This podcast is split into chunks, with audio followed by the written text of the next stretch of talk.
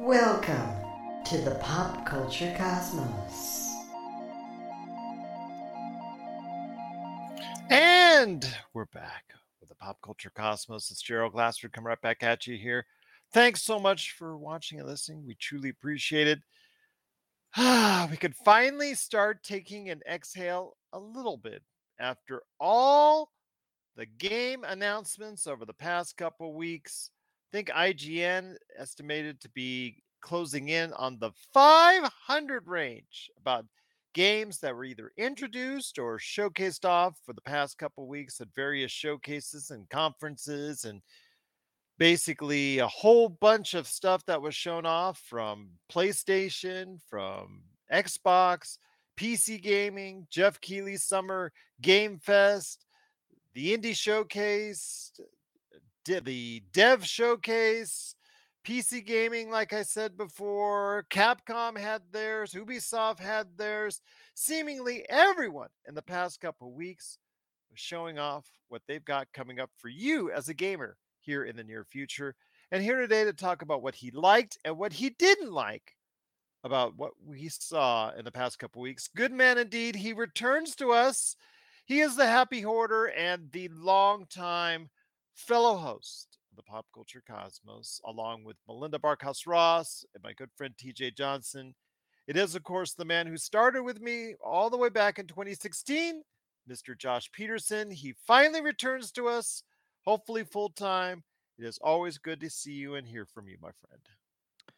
Good to be here. You know, I've been on the sidelines kind of listening to the uh to the show and I find myself wanting to say things, but then I realize that I would just be talking to myself. It's like that that meme they always showed where like uh it says this is what friends are and shows the guy like laughing and he's talking to like the four people on the picture. Like this is what podcasting is anyways, it's good to be back, you know, and good to actually like talk to you and not talk to my stereo. Although you did call me and told me to mention something on the previous show, and I did the, just that for Melinda. I appreciate and, that, and yes, I did hear that. Yes, so I want to make sure that is correlated to you. Your opinion is always valued here, my friend and it is much appreciated over the course of the many years we've been doing this. But it is the summer of gaming. It is so much of what we've seen over the past couple weeks as far as game after game after game after trailer after trailer sometimes gameplay most of the time just cgi stuff. I will say though that with all the stuff first off you know my rant it's always been there i'll always end up doing it. If we did all these things, if we made all this effort, if we had all these announcements around June, the end of May, and early June and mid June, why don't we just have an E3? I think E3 has become like Nickelback. You know, like everyone hates Nickelback, but they don't really have a good reason for it. Mm-hmm. So I think that is what's happened to E3. Everyone's like, "Oh, E3 is such a thing of the past." Nobody wants to do E3 again. Oh, how funny. E3 tried to come back. Oh, that sucks because E3 is not a thing anymore. It's, I don't know, it, it doesn't make any sense to me. But uh, here we are. And, I, and here, here's my theory it's cheaper to do something outside of E3s because, from what I understand, it costs a butt ton of money to have a booth at E3, especially for like. Xbox, eh, Bethesda, eh, eh. PlayStation, Nintendo. So I understand. And I get that. From, yeah, from a financial standpoint. But still, I mean, just seemingly the way that all this was carried about, they tried to organize it. They tried to go ahead and make sure everybody's aware of it, but you could only do so much. And again, for the most part, 99% of this, this is just going straight to gamers, which is, of course, the base that you want to go ahead and do. With E3, though, E3 always brought it to a larger, wider audience, bring it to the individuals not only within the gaming spectrum, but to those who buy games that are not regularly part of the gaming spectrum as well. Yes, this is this is very true. Um, That's where you um have a disconnect. You, yeah, yeah. So E3 was, uh, I think E3 kind of lost, and uh, we've talked about this before, but I think E3 kind of lost its uh, pizzazz when they started letting the public in to the show because, um, you know, you have people who work for publications having to wait hours in line to talk to people to try games out. It's just it's too it got so crowded. And uh, I think that's what turned a lot of people off from wanting to participate in E3 because you know originally it was meant to be a press show, not a fan show. I guess so, but still, it's kind of irritating over the past couple weeks. It's just all this stuff, and it just seems like it's just all haphazard, just thrown together. So it would have been nice if it was just put together a lot easier. Well, Uh, DGen says it it was too easy. It's definitely cheaper, but do you garner the same pop when presented? Exactly. Very good point, said uh, Jamie, as far as DGen is concerned. Very good point. You know, it just doesn't have the same je ne sais quoi that it once did. No, it doesn't. I remember like sitting there every year, you know, before you and I even, you know, started going to E3. I remember sitting there on my computer waiting for these conferences to come on. What's an it was like Christmas. It was like Christmas, you know, and it, that I would ride that wave until all the games came out, unless it was, um, you know, a Final Fantasy game, in which case I'd have to wait 13 years to play it. Absolutely. Speaking of Final Fantasy, oh boy, as our resident Final Fantasy expert, as I already spoke to TJ and Melinda about that, you are, you're going to have to decipher the code because after watching Fast X last night and trying to understand that in the context of the larger Fast and Furious overarching uh, livelihood, I think that you're just going to have to go ahead and, and, you know, something similar in Final Fantasy, try to figure that out as well. But I will say, my friend, it is the Pop Culture Cosmos. It is Josh Pederson and Gerald Glassford. Thanks so much for watching, listening. Again, I cannot name off all the different conferences and showcases that were shown off and showcased over the past two weeks. I mean, we're talking about 500 games total. I'm going to go ahead with you, my friend, and hear your thoughts on the ones. Yeah, exactly. Good luck on that one, DGen. Yeah, because it just seemingly every time you would turn around, oh, there comes another showcase. Here comes another developer showcase. Here comes another publisher showcase. So I just, I don't even want to waste my time with it. But anything outstanding appeal to you first and foremost that stuck out in your mind amongst all these 500 games or thereabouts that were announced or shown off this past period of two weeks or so. So I am uh, actually particularly impressed by the sheer amount of games featuring cats as uh, protagonists, uh, mainly uh, Cat Quest: Pirates of the Caribbean. I'm ready to play that one right meow. I'm sorry, that was. Uh, He brings the puns back. Yeah. thank you, thank you. Um, all right, so yeah, yeah, no, I mean, if you notice, there, there's like this theme here where like they keep showing these games. I know you talked about this with TJ, but like they show these games. There was no like particular release date announced for any of it. So as far as I know, the only games that are releasing this year are Final Fantasy, um, Street Fighter, 16. which 16, yeah. Street got to Fighter be clear on oh, which Final Fantasy you're talking about. Yes, Final Fantasy 16. I know Rebirth is uh not till ah nice DGen. Nice. Um I know yeah, Rebirth is not till first quarter of next year, but yeah, I just know Final Fantasy 16 and Forza are the only two games that had like solid yes, these are coming out in 2023. Other than that, everything else was like vague 2024 and beyond. So Starfield, though, that's another Star, one. right, Starfield. But what are we like? What are we expecting here? Like, yeah, there's a lot of cool trailers, but nothing that I feel confident I'm gonna get to play anytime soon. And Assassin's Creed Mirage, I think, comes out this year. Yes. But yes. yeah, what what am- what am I gonna get to play this year? That's mean, the big question here. Besides, well, let's start off games. on the PlayStation because it was a couple Okay. weeks in the review mirror. Uh, anything stick out from there? Spider Man 2, I know a lot of people are looking forward to. It looks good. Does not look leaps and bounds over its predecessor, but it doesn't necessarily have to after being considered one of the best superhero games in video game history. Yeah, actually, that looks um, it looks great. You know, you you kind of if you played the first one, it's an open world Spider-Man game, and it's full of uh, full of um, you know, action adventure things like that. It, Web slinging. web slinging, web slinging, fighting villains. it's that's what you're gonna get, and I think we're gonna get just more of the first one. But I don't have a uh, I don't have an issue going back to that world because I did enjoy that game. TJ Johnson says Phantom Blade looked really good to be honest, uh, and he you know how in the episode we just did how uh, fervent he was on the side of Xbox over PlayStation, but he he will admit Phantom Blade did look good. But then mm. again, you know, well, that's coming down the line. Uh, it's still quite a bit of ways. Uh, you know, PlayStation yeah. does not have as much set up for the short term as I would have hoped. Plus the fact that we saw a lot of CGI, you know, we saw a lot of CGI trailers throughout. That's that to me is I think is a sin above all sins. We don't see enough gameplay trailers. I get that. I understand that, and I know that's the fault of the industry. But we saw a ton of CGI only trailers in the PlayStation conference, and I thought that was a big mistake. Yeah, that's something PlayStation has been notorious for, but you know, Xbox did that a little bit too for a while. Uh, well, they still you know, did it to an extent uh, too much to my liking here as well. Right, right. Looking at Fable feature, that was the guy from the IT crowd, right? The guy from the uh, Fable trailer. Mm-hmm. That's right. Um, all right, sorry.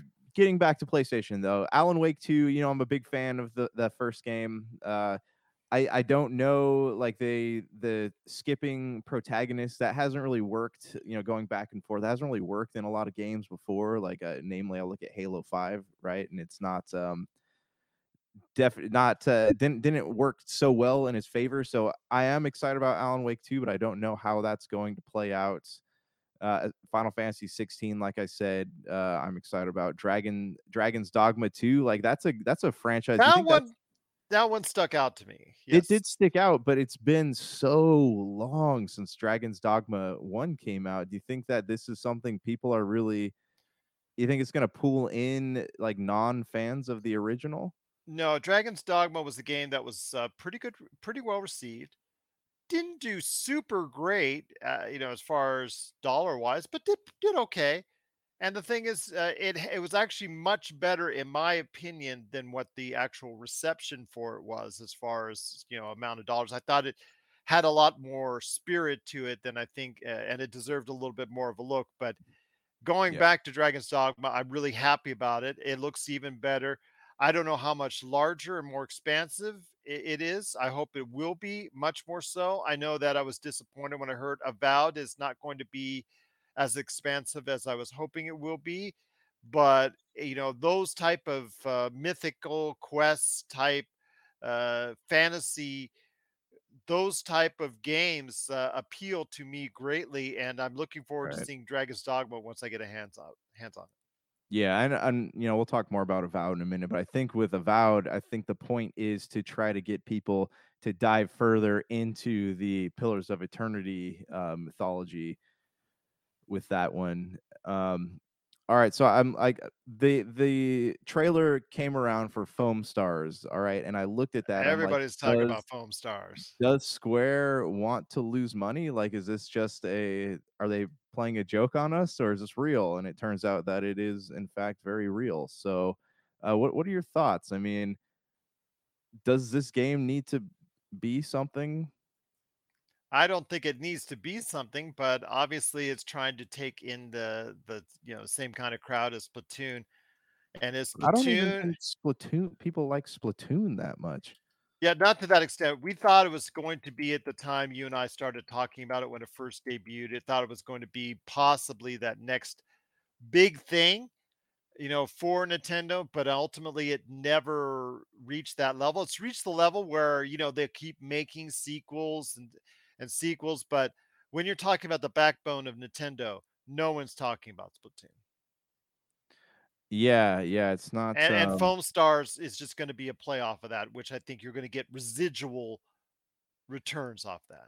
Well, it's kind of like the uh, what do you call it? The big battle arena games. You're it, they're a dime a dozen, right, for a while, and then now nobody really talks about them anymore. So yeah, I don't, I don't, I just, I don't understand why this game exists. It like it just, my mind does not comprehend it. You're listening to the Pop Culture Cosmos.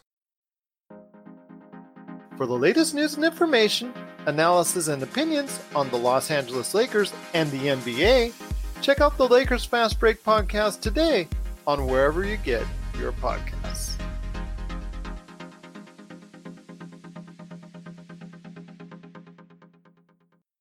I'll tell you what, though, it's still so many games. Just blew me away to see how many games and titles were either announced or shown off. I just think it got to the point where, you know, we always talked about this in E3 where so many games get shown off during that period it becomes too much of an overload and eh, you know so many titles get washed through the mud so to speak and get forgotten about real easily into this wave and tide of games being announced one after another after another we've always said that with e3 i actually think with the loose structure of how it's been over the past couple weeks and that they all wanted to do the same thing around the same time I actually think it got worse, not better. Yeah, that's uh I mean that's that's a fair point. Uh yeah, it's there's and this this was bound to happen like with all the the just the indie landscape. This was bound to happen. There's going to be just an overwhelming amount of content to play at some point and here we're seeing the residuals of that. One more thing though that was announced at the PlayStation conference that I uh, am kind of excited for: Revenant Hill by the Glory Society. So this is the company that made well this the company they were before Glory Society. They did A Night in the Woods, and that was actually one of my that still is one of my all-time favorite games. So if you like those like narrative adventure type games, um, you know, Night in the Woods is great. Revenant Hill's hopefully going to be more of that, but they didn't really show too much of it. Absolutely. That it looks pretty promising.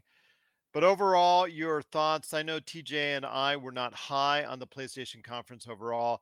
PSVR 2, uh, you know, someone and, uh, you know, TJ and I are going to go into depths on this one of these days on virtual reality because he wants to uh, go ahead and, and maybe uh, share his thoughts on a little bit more detail and try to convince me, which he won't, to look more fondly into the VR marketplace. And how can I with Meta and PSVR 2 and Oculus and now the ultra expensive Apple Pro that's coming out at $3,500. So I'm really not really interested in PSVR, but I know they obviously debuted a little bit of that even more to showcase some games off of that. PSVR 2 was showcased quite a bit, but overall, I just thought it was a disappointing conference. I gave it, I think, in the C range from what I remember. Your thoughts on the PlayStation conference? Yeah, I mean, I I gave it like a like a B B minus. I the the the PlayStation VR looks cool, but it's not. You know, they're you know like TJ said, Oculus is definitely probably a better option right now for VR. You know, or you can dish out a disgusting amount of money and buy one of those fancy new Apple headsets. Uh, that's still kind of disappointing to me as far as if you're focusing on it. I think again for such a small marketplace as VR is right now, yeah, you should not be investing and looking into it as much as you are. People they, they should not be just think if they spent and allocated all this money for VR into actual better gaming and better games for each of these manufacturers. Wait, what? For instance, let's say okay, let's say like this as far as for PlayStation. What if they just ditched the PSVR 2 and actually applied all that money they're spending on PSVR 2 to more actual games for the consoles and the resources that they actually sell? Although they're now actually going to sell a handheld console pretty soon in the not too distant future as well. Yeah, what is that? Is that I from what I'm I'm understanding of it, it's just a cloud gaming console. It's Yeah. not like they're not going to make specific um media for it. It's just going to be something where you can emulate your PS5 off it, similar to what we saw in the previous generation with the Vita that they got rid of so quickly. So But why? I mean, why don't they just do like what Microsoft's doing and make it so you can attach a like a peripheral to it and play on your phone? yeah, that would be too easy, my friend. That would be way too easy and cost less or be able to attach less and of course be able to get the little bit more as far as those hardware dollars are concerned. TJ says they are. They just unlocked more CPU resources for the Quest through an update. Uh, hopefully, that'll be a big update so that they can go ahead and make it uh, a lot better. But again, putting on a helmet, putting on goggles is just not for most people. and it's not going to be for most people as long as this VR market continues the way it is. So I think that's what it comes down to. Do you really want to go ahead and go have those goggles on a predominant amount of time? It just yeah, it just there's too many Yeah. too many things to go through in order to that. Yeah, especially if your living room is full of glass. Yeah. Something like that. Exactly, indeed. But it is the pop culture cosmos. It is my good friend, Mr. Josh the Legend, Josh Pederson, along with myself, Gerald Glassford. Thanks so much for watching and listening. Truly appreciate it. I know DJen and TJ are out there, so truly appreciate everything they've done for us and continue to go ahead and have some great conversations with, uh, with them coming up as well in the near future. I wanted to go ahead and ask you though, with the rest of the conferences that are out there, I mean, whether it's from Ubisoft, whether it's from Microsoft, whether it's from Capcom, whether it's the Summer of Gaming, whether it's the PC Gaming Show, whether it's Day of the Devs, whether it's Indie Showcase, whatever that was shown off, Geoff Keighley Summer Games Fest, anything else that appealed to you out there? I didn't really watch too much of the Summer Game Fest. I did see the Alan Wake 2 trailer after you pointed it out to me, which Mhm. again, like I'm excited for. Uh, I did happen to see some of the Ubisoft one. I don't know what all these new Assassin's Creed projects are supposed to be. They look cool, but uh, I don't, you know, I'm not really holding my breath for a, a great experience with those right now. But uh, uh, then again, they said they're about to be pouring like more resources into these new Assassin's Creed games, so they could be great. But also, I'm tired of Assassin's Creed, so there's that. All right, then looking at the Xbox showcase, um, you know, Fable. I've what is it? What is Fable? What what has Fable become? They said the era of heroes is over. So what what is the purpose of this game? Like there has to be like an overarching narrative, like a big bad, but I'm just curious what it is and when are we going to get to get our hands on this thing? Is it still going to be done and performed in the mockumentary style that we saw in the trailer, or was that just done for the trailer purposes? So, because I think that gives Right. people a false sense of uh, understanding, especially casual gamers who are expecting to go ahead and play through an uh, an Office slash Abbott Elementary slash mockumentary style game, and if that's nothing like that, when you pop open the the the game case and you put the game in or you download it, then that's going to be kind of a disappointment for those who are playing it. Right. And plus Fable's been dormant for so long. So this is really going to have to be spectacular to get a lot of Fable fans out of hibernation and into this new world that they have created. And of course, no gameplay. That would be asking way too much, wouldn't it? Right. Yeah. No gameplay. They showed us some things that looked like gameplay, but it was just a cinematic. So that is disappointing. Let's jump into Star Wars Outlaws, though. What are your What are your thoughts on this? Like, yeah, if Ubisoft does do things correctly, they do create massive open world experiences.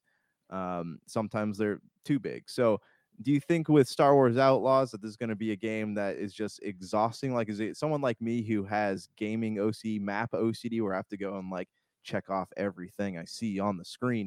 Do you think this is going to be that, or is going to be more of like a contained experience? I think it'll be more of a contained experience. I don't think it'll be open world like Assassin's Creed and Assassin's Creed Mirage, which we're going to get. And I know that you were, I don't know if you're looking forward to it, even though you're also our Assassin's Creed expert. Because again, because you're OCD, I'm not sure if you're looking forward to doing it or if you're looking forward to getting it or not. I've died away from the uh, AC series a long after Black Flag. So you're still in it for my friend. So you tell me before we get to Star Wars Outlaws. You know, I'm not really too excited about Assassin's Creed Mirage. I keep wanting to go back and finish Valhalla, but like I just look at how exhausting that would be, like just how daunting it is to sit there and be like, "Oh man, I want to know what happens so that I can play Mirage," but I I'm like 3 DLC packs behind. What am that's going to take, you know, probably a good year of my life to complete. So I'm not too thrilled about going into another Assassin's Creed game, especially because I don't like Basim very much. He's not my favorite. Okay, fair enough. But the Assassin's Creed Mirage looked, hey, like Assassin's Creed. What do you Yeah, know? like another- yeah, Uh, So I'm hiding and stabbing and things like that. Yeah, so it doesn't look like anything anyone new to gaming would be interested in if they already are aware of uh, the Assassin's Creed series. If you're, it just does not look like something I think that if you know outside of Assassin's Creed fans that people are going to be interested too much in.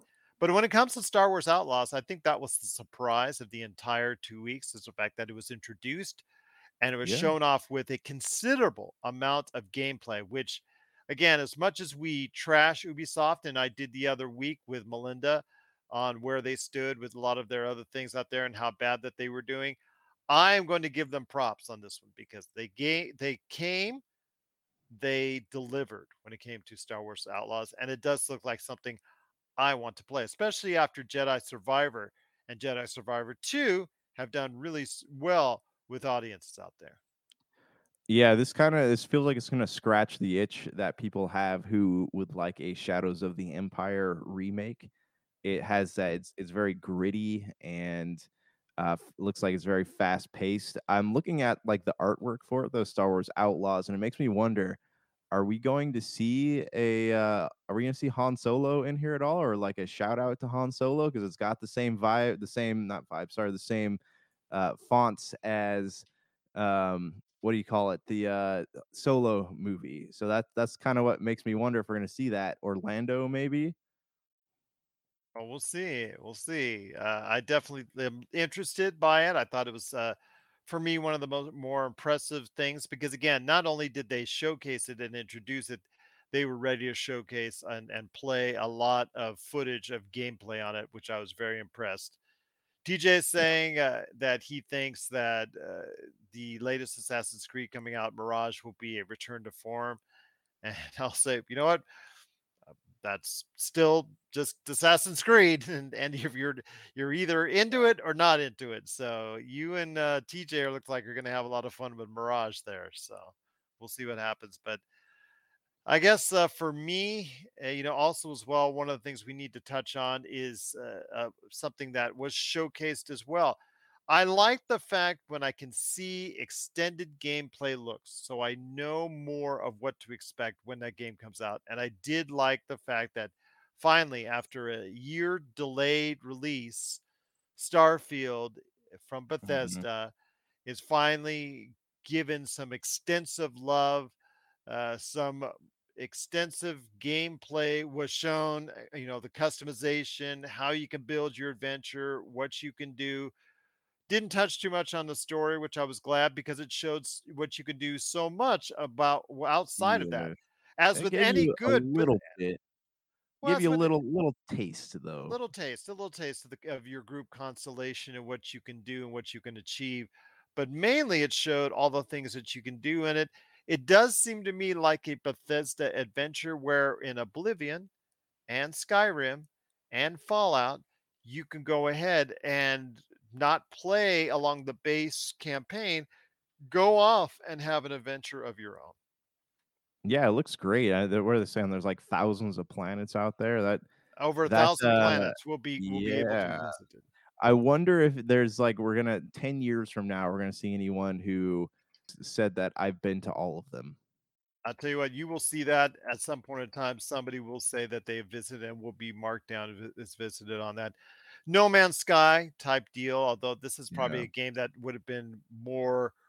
I would have liked to see No Man's Sky develop into something more as this. Although, again, Josh, as I noted to TJ, the character models still look like they're from 2006 with Oblivion. That's typical Bethesda, but I don't really think anyone cares about the character No, no, no, models. no, no, no, no, no, no. The internet cares, my friend. I have already seen the memes. Uh, especially from the- from the get their PlayStation fanboys. right. I, yeah, well, of course. I mean, they're full of venom all the time because they're mad that they won't get to play any games for the next 15 years. Rob McCallum Films is back with a vengeance. Power of Grayskull, the definitive history of He Man and the Masters of the Universe, which chronicles the ultimate 80s billion dollar franchise, Masters of the Universe. See exclusive interviews and hear untold stories from the people responsible for creating the world of Eternia, a place full of magic and science, and learn about the craft of creating action figures and animation. Power of Grayskull is just one of our many projects at Rob McCallum Films. Well, that's where I think it gets the let down a little bit to me, but I can easily bypass that if you have a lot for me to do that I Mhm. think is interesting outside of just, oh, get this one dude or get this from this one person or get this from this lady or just fetch quests or kill quests. If we do something outside of that, then I'm really in. You've got me. You got me hooked. And I, I think it will be that. I think it'll be all that and more. Uh, you know, loo- looking at it, it does. It, it feels like it's going to be something similar to Mass Effect because we're, you know, they show in the trailers that in the gameplay you're looking at like all these old artifacts, people trying to figure out where they came from. So there's going to be some like ancient threat looming out in the galaxy. You're gonna have to make some decisions, and you know, it might cause cost the lives of some of your friends. I think it's going to be great. It's going to be I think it's going to be better than Elder Scrolls. Really? Okay. Yes. Well, Ah. the Elder Scrolls, you know, that have come out already. I think it's Okay. going to be I think it's going to it's going to scratch that itch and Okay. it's going to scratch the itch of people wanting more Mass Effect. No, that it, I'm sure it will. The only thing that though that I didn't see, if you're relating it to Mass Effect, was the interaction with alien races. You didn't see much of that outside of them being just fodder for your lasers. So I want to hear your thoughts. Do you see interaction with alien races in Star in Starfield being a thing, or is it just mainly just going to be based off of interactions with humanoids? There has to be. I mean, th- they're they're they're truly ha- I, I know big claim. I'm sorry, um, but yeah, there has to be aliens out there, whether they existed before mankind went into space or they exist now. There has to be something out there because you know where else would all those artifacts come from that they're talking about? I agree. I agree. So that's what I'm just asking. Uh, just again, I think it's going to be their biggest adventure yet, uh, their most grandest adventure. Will it be their best? I'm hoping that that'll be the case because, as you and I know, with all the trouble that's gone on recently with Xbox, they surely need it, my friend. They surely do. Yeah, they sure do. Um, you know, we we talked about Avowed. You still excited for that one? I'm not excited. I'm still interested, but it certainly was a letdown from that first trailer with a little bit of uh, gameplay added, you know, three years ago or whatnot. I am still interested in it, but it looks completely different than what it was showcased before. Well, remember they did that with Borderlands too. Borderlands supposed to be this serious, uh, you know, Gears of War style game, and then look what came out, and it was good too. So you never know; it might might be uh, pleasantly surprising to you. Well, uh, you know, when it comes to Obsidian, I I don't want to doubt them too much because they've created so many great adventures with Fallout New Vegas, uh, you know, and so many other absolutely great uh, adventures that they've made over the course of many years. And I don't want to be too hard on them, but i I'm still excited. I'm I'm still interested. I'm not excited anymore for Avowed. Okay. I'm just interested in it. So uh, that there's still a level of, of curiousness. I still want to be able to go ahead and say I'm convinced to go ahead and play. Yeah.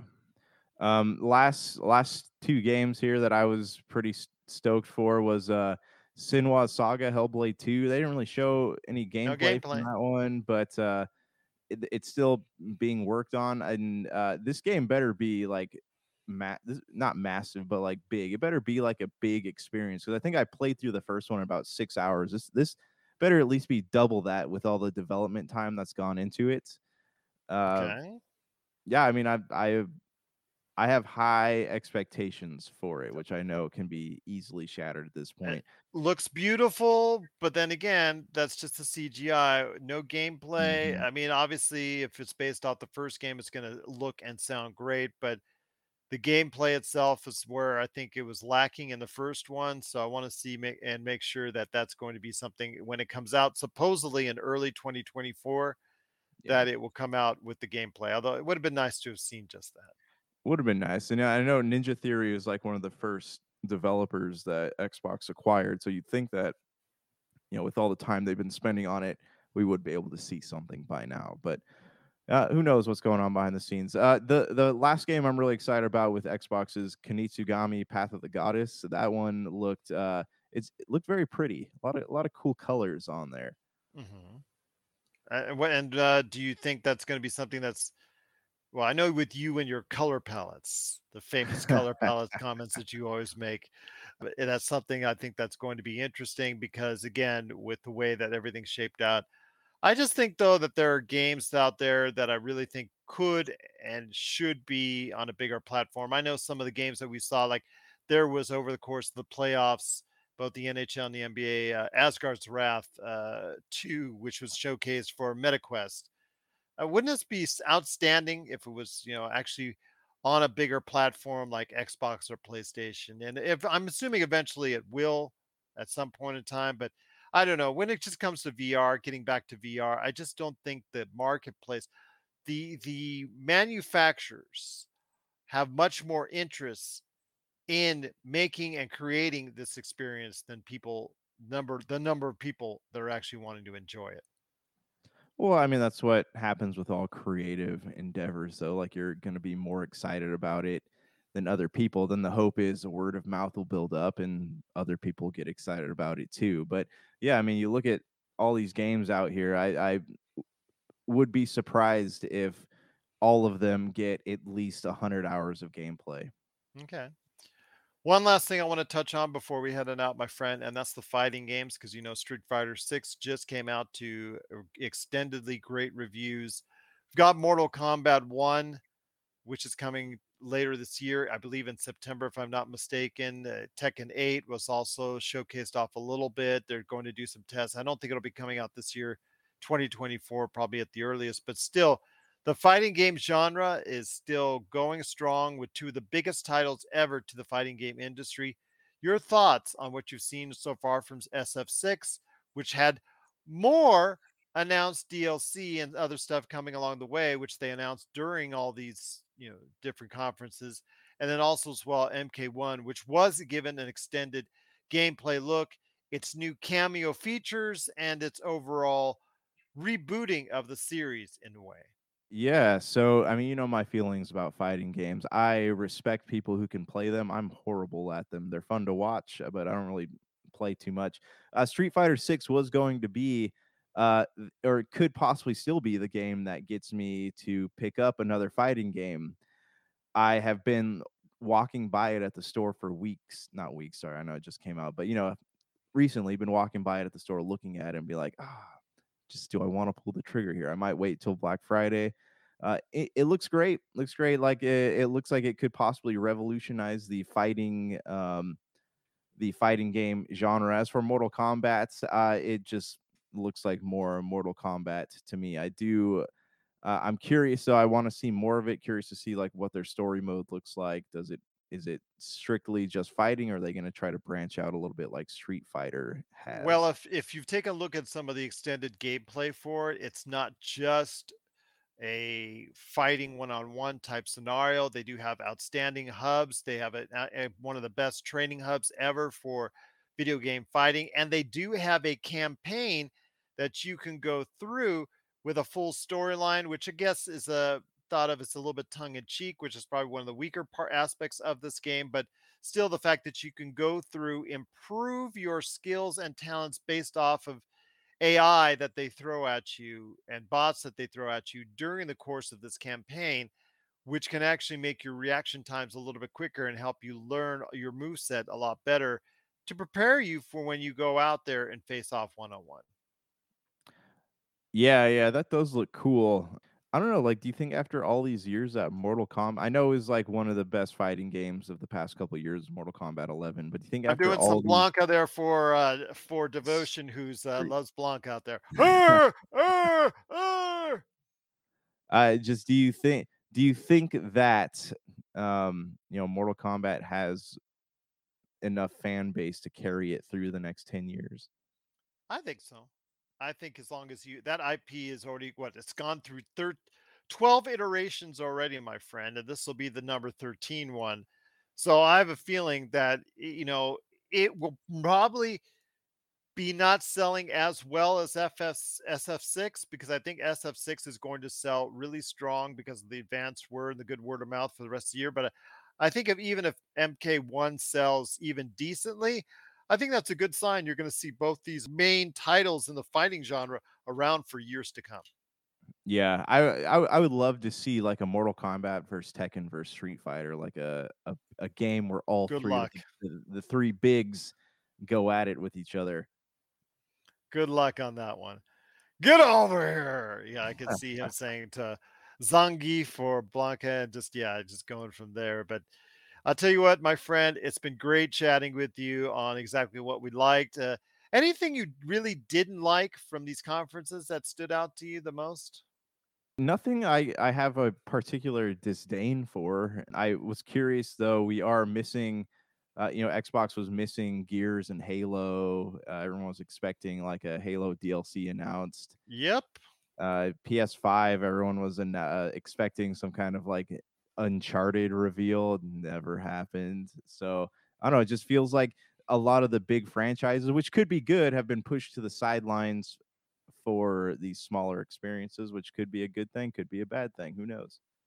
Well, I'll tell you what, before we go there, then I didn't really have anything I really th- uh, you know, want to poo poo on. There's stuff I just won't play or not play. It's just just the way it is. But I will say though that Clockwork Revolution, I don't think that TJ and I touched on it. Uh, I think it was the only game that we didn't touch on really too much from inXile at the Xbox showcase. I think that has a nice look of what we saw with Bioshock, uh, with when they went to Bioshock Infinite, about the Cloud City type deal. It is more steampunked based, and I really uh, thinking that might be good. We'll see what happens. Although we've seen slip ups in the steampunk world before, so I'm hoping that that actually will come to fruition as a good game. But overall, 500 games or close to it were announced or shown off in some form or fashion. I think Star Wars Outlaws is going to be out of everything. I think that was the game of the entire period for me. Which game was it for you? It was actually also for me. It was Star Wars Outlaws, and that might just be because I am playing uh, Jedi Survivor right now. And Tears of Joy, thank you for noticing the chaos of my environment. It's what happens when you have kids. Nothing ever gets to go where it's supposed to. I will say this though, when it comes to Star Wars, for me it was just the fact that they put it out there and they backed it up with a whole bunch of gameplay. Yes, they gave you the CG trailer and all that stuff, Mhm. But they Mm. backed it up not only in this in the presentation that they were part of, but they had their Yeah. own presentation where they showed you a lot more. So I Yeah, think that uh, it's going to yeah. I just I, that's why. I just I really think that was uh, the reason why it stood out to me the most. But my friend, it's always great to talk to you. My longtime fellow host of the Pop Culture Cosmos since 2016. It is Josh Pederson. But before we go, my friend, Lifted says, Hey, Cheryl, what's for dinner tonight? We already had it. Uh, some Raising Cane's. And don't even get me started, Lifted, because Raising Cane's, we bring back home the nice 25 uh, piece platter that's going to set us for the next couple days. And guess what? They forget the Raising Cane sauce in it. Oh my gosh, you that's the only reason people go to Raising Cane's. I love Uh, it, I only go there for the sauce. I'll get like six extra sauces so I can put them in my, in my refrigerator. I forgot to put. I complained. I called. I said, "Oh well, do you want to come back now?" I said, "I'm 20 minutes out of my way. I'm not going to do it." You See, just, uh, I get that struggle. I live out I live in the in the country in Texas and it takes me 20 minutes to get anywhere. So when I go to McDonald's and they forget my sauces, I like I'm depressed for the rest of the night. Exactly. Absolutely. Exactly. My whole family was depressed. We ate or just like nibbling on the, the uh, uh, uh, how about some ketchup? Uh, I don't like ketchup.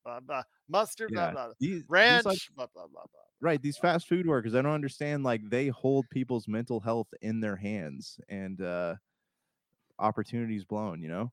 Absolutely. But before we end on out, my friend, you do have to give us an update of what's going on with your awesome venture and your awesome business, The Happy Hoarder at happyhoarder.com. Uh, things are going good. We just got some some things in stock. Uh, we have moved over to Whatnot as a platform, so you can catch some of our uh, uh, streams on there. And uh, you know, we're gonna be doing some conventions coming up here. We'll be at Colossal Con in Texas here in the Bell County Comic Con. But yeah, check out our website www.happyhoardercollectibles.com. We got a bunch of stuff in stock. I'm about to add a pre-order section on there. A bunch of cool new Funko Pops coming out if you're into that. And uh yeah, just keep uh following us on Facebook. I was going to ask if you could pre-order the Starfield case, collector's case with the watch that you get in the game that actually you can get a physical watch for it as well. Uh, I have not gotten access to video games yet, but I'm working on it. Fair enough. Fair enough, my friend. But it is the Happy Hoarder at happyhoardercollectibles.com. I appreciate so much you stopping by, my friend. Always looking forward to some more great conversations with you each and every time out right here at the Pop Culture Cosmos. If you're in the Las Vegas and Henderson areas and are looking to buy, sell, or trade the best in classic or current video games and pop culture collectibles, there's no better place to go than Retro City Games. From Xbox to PlayStation, Nintendo to Atari, the great crew at Retro City Games provides the best place to go for all your gaming options. Stop by their two awesome locations in Henderson and also the Las Vegas Strip, or follow Retro City Games on Facebook and Instagram for all the latest deals and new items. Without a doubt, there's no better place to go for your gaming needs than your friends at Retro City Games. And we're back with the show. It's Gerald Glassford. Thank you for so much. Thank you so much for watching and listening. It's truly appreciated. Tell you what, it is halfway down already in the year. The year is flying by, zooming, zooming, zooming. Crazy. And I'll tell you what, it you know, just with all the stuff that has been taking place for the past few months in the world of television, all the Mhm. shows that have gone Mhm. on that have really captured the spirit and the eyes of the viewers out there. I figured we'd do a little bit of a catch up on what we think is the best of so far in 2023. And of course, there is no better person out there to go ahead and let you know her thoughts on the best of 2023 so far. Mm-hmm. So far. So far. Then, my good friend, indeed, you got to go ahead and check her out today, along with her awesome daughter, at the Mother Daughter Ish podcast. It is Mhm. Dawn Fobbs. And Dawn, great to have you back. I know Thank you and I have like these ever uh like ships passing in the night. I think I already said on the show, just like, okay, you're busy here, I'm busy there, I'm I'm in the Pacific Northwest on vacation. I come Yep. back, you know, and all the stuff goes on and want to talk to you, but you're real busy. We're finally together to go ahead and talk the best of 2023. We are finally together. I'm so glad I was able to be here. We just got back from Tennessee with my travel group, and we had a ball in Gatlinburg, Tennessee. So I'm Oh, glad that's to be awesome. here because I don't like to miss. I, I get excited talking about these different, you know, shows. Well, I'll tell you what, it's always great to have you here talking television. Okay. You you ready? I'm always ready. They're gonna use AI for everything. They're not gonna worry about it. They're gonna go AI on everything. It's gonna be dynamic. It's gonna be different. It's gonna be kind of silent like it is right now, where we know there's a strike going on, but it's not a big hoopla. Like my mom just told me the other day, "Oh, that's still going on," and I go, "Yeah." I said, "You won't miss anything because they're gonna AI it all." I don't think they'll reality TV us to death like the first time, but I think they're gonna just take AI and say, "You know what? You want to go on strike? Go ahead. We can now use it." because all the conversation in the last year has been about AI. Why not usher it in right now? They're going to save tons of money. If they don't really care about the strike, those folks that are on strike, if they want to use some of the independent people, they can do that. It'll be just fine. Trust me. Bad for those who, you know, work and do that particular type of job, but I'm I'm telling you because they're already using AI now. So to be able to use it even more to be creative, it's just going to happen. I mean, We'll see. We'll see. But if the Screen Actors Guild yeah. go on strike, AI can't replace that. No, No. amount of AI can't replace that. Yeah.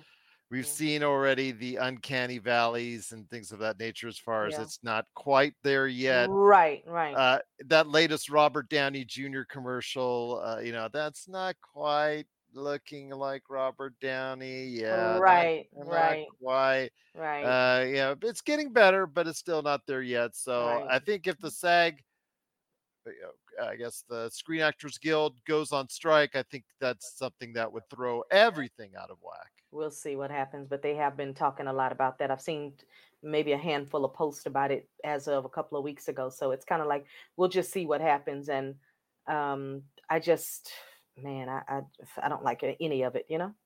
I hear you, my friend. I hear you. Yeah. But it is the best of 2023 so far. Mhm. Uh, so I know there's been a lot of the good things on television that has been presented Yep. either in a broadcast or streaming or cable format. It's been uh, a pretty good year so far to Yeah.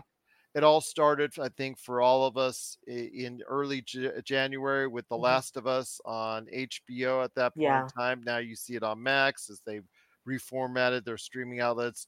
Uh, Mhm. Succession has, uh, you know, they ended their Good. series on on such a high note as far as ratings wise. Whether or not people Mhm. loved or hated the ending, I, I don't think it's as divisive as, let's say, The Sopranos Right. Lost. Well, people are trying to say like it's the new Sopranos, and I heard that comparison today, and I went, Eh, I, I think it- don't I think, think it ended- so.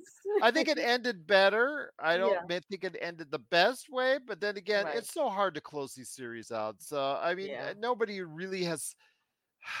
It's rare that a television show has actually stuck the landing 100%. right.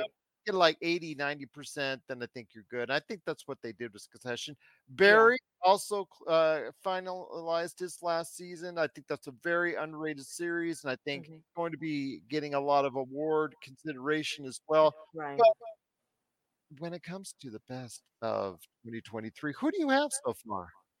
Well, you know, I have a plethora because I am kind of mixed in all of the different TV that I watch. But of course, I'm going to wrap it all up because whatever I say, this is going to trump it. Queen Charlotte from the Bridgerton series won me Mhm. over up until this point. Okay. I'm Mhm. hoping that somebody from Shondaland is listening and they now do the story on the Danburys because I'm all in. I was already 100% in, but now I'm like 120% in. But that won me up until this point. Now, something that surprised me on Netflix was a show with Ali Wong. It was called Beef. I was not going to watch the show, but my kids told me, Mom, you got to watch the show. I think you'll like it. And they're like, the lady on there is, you know, she's good. And I watched it. I, I told my kids, "You're trying to tell me y'all don't know who Ali Wong is? Everybody knows she's a comedian. They were like, we've never heard of her before. I'm like, I'm to watch it just because she's in it. That one was really good. And like you say, Succession was so good. I don't like the Sopranos comparison, but I like the fact that it's getting so much buzz because people that I know who just thought I was weird for watching it, like, what's the point of it? Why is it such a big deal? And I'm like, if you love business and you love family business, you're in. If you love, because a lot of those actors and actresses, we don't really know a lot about them, but I like the fact that I didn't know a lot about them. I like all the drama and all the family business stuff and all the sneaky little this and the secret. I loved all of Who has the power? If you Who like that, then you'll love it because that's what it was all about. And and I like the suspense of who's gonna get the company. Is the dad gonna really do this? Is it like I liked all of that for me. And they've been on a high for a long time. They kind of give me uh, the same nostalgia and excitement that I got when I used to watch Billions. Remember Billions? I do. I loved Billions. Succession kind of won my heart over, you know, from from not from Billions or anything like that, but just kind of like took me in under that. You know, that that's kind of what I liked. And like you say, Last of Us, that really went out and brought us into the new year with a a really really really good bang. So those were kind of like my now listen. I think this show jumped the shark for me, but I'm going to have to give it another shot to decide. You, Y O U. Yes. Number one was great. Number two had me in. Number three had my attention big time. Um, the last one, I had to watch it twice because it confused me. I had to watch it twice because I didn't understand. I had too many, and I've got more than three questions. I need to watch it again. It didn't give me the oh, I can't wait till the next season came out. It didn't give me that, and I think what happened is that they wait too long in between the time that they show from one to the next, and so I just I- have to almost every time on you. I got to go back and watch the last three mm-hmm. episodes of the other season before I can remember because it's been gone for so long. And now they're also doing this with Stranger Things. It's off too long. By the time it comes back, I got to go and watch the last three or four seasons just to figure out where I am with it and if I still like it and all that. But again, over everything I saw this year up till today's date, Queen Charlotte, the Bridgerton um, story, caught my attention for so many reasons. I love the drama. I love the power. I love the sneakiness. I love the who did what and who did who. I love it all. The stories are told so awesomely that I just can't wait to learn more about the whole crew. Like I want to now know everybody's story, but I hope that she does the Danbury story next because that one there, the way they kind of presented it to us made me really want to know more. I loved every actor and actress that was in that particular one. Um Yellow Jackets, of course, you know, season 2, you know. It, it, good. season two is, I guess you could say, it pretty good, which is Yeah. uh, uh, not quite what it was in the first season. That's why I Yeah. said pretty good, you know, because when it starts doing that, it makes me nervous because when I like a show and I want to see it continue just to see where's it gonna go. But when it does things like that and you start hearing different things, it's like, are they gonna get rid of it? What are they gonna do with it? Is it gonna land somewhere else? I start getting nervous because I don't really like losing my shows that I like. Like right now, if they announced that Bridgerton was done, I'd cancel my Netflix. That's how serious I am. I'd be like, okay, I'm done. I don't even care about anything else on there. There's a few things that keep me coming back over and over and over again, and um, Bridgerton is one of those shows that are that are on there. But those are my top ones for 2023. I'd love to hear what your top ones are because you're all into the Star Wars and Trek and all of that that Absolutely. type of thing. Yeah. well, Strange New Worlds, as we're talking about this, is going to debut its second season as of this weekend that we're going to be talking. And uh, we, I have not World. seen yet. Okay. I think it all starts and stops for me with, of course, The Last of Us.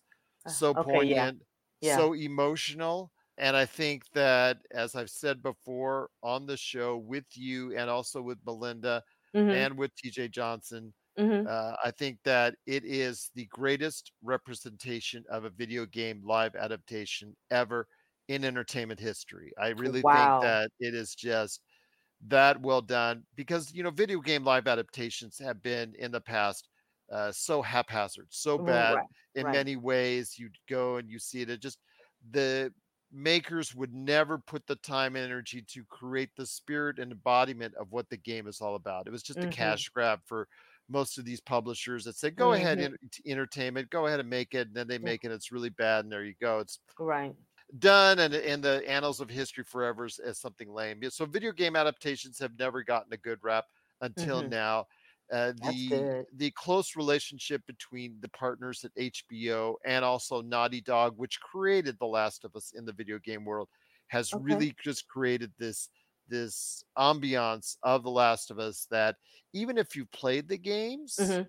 and they know exactly what's going to go ahead and come up next, you're still excited and looking forward to it. And they managed to go ahead and create a balance between honoring those who played the game, but And also entertaining. Yeah, and Yeah. entertaining those who didn't.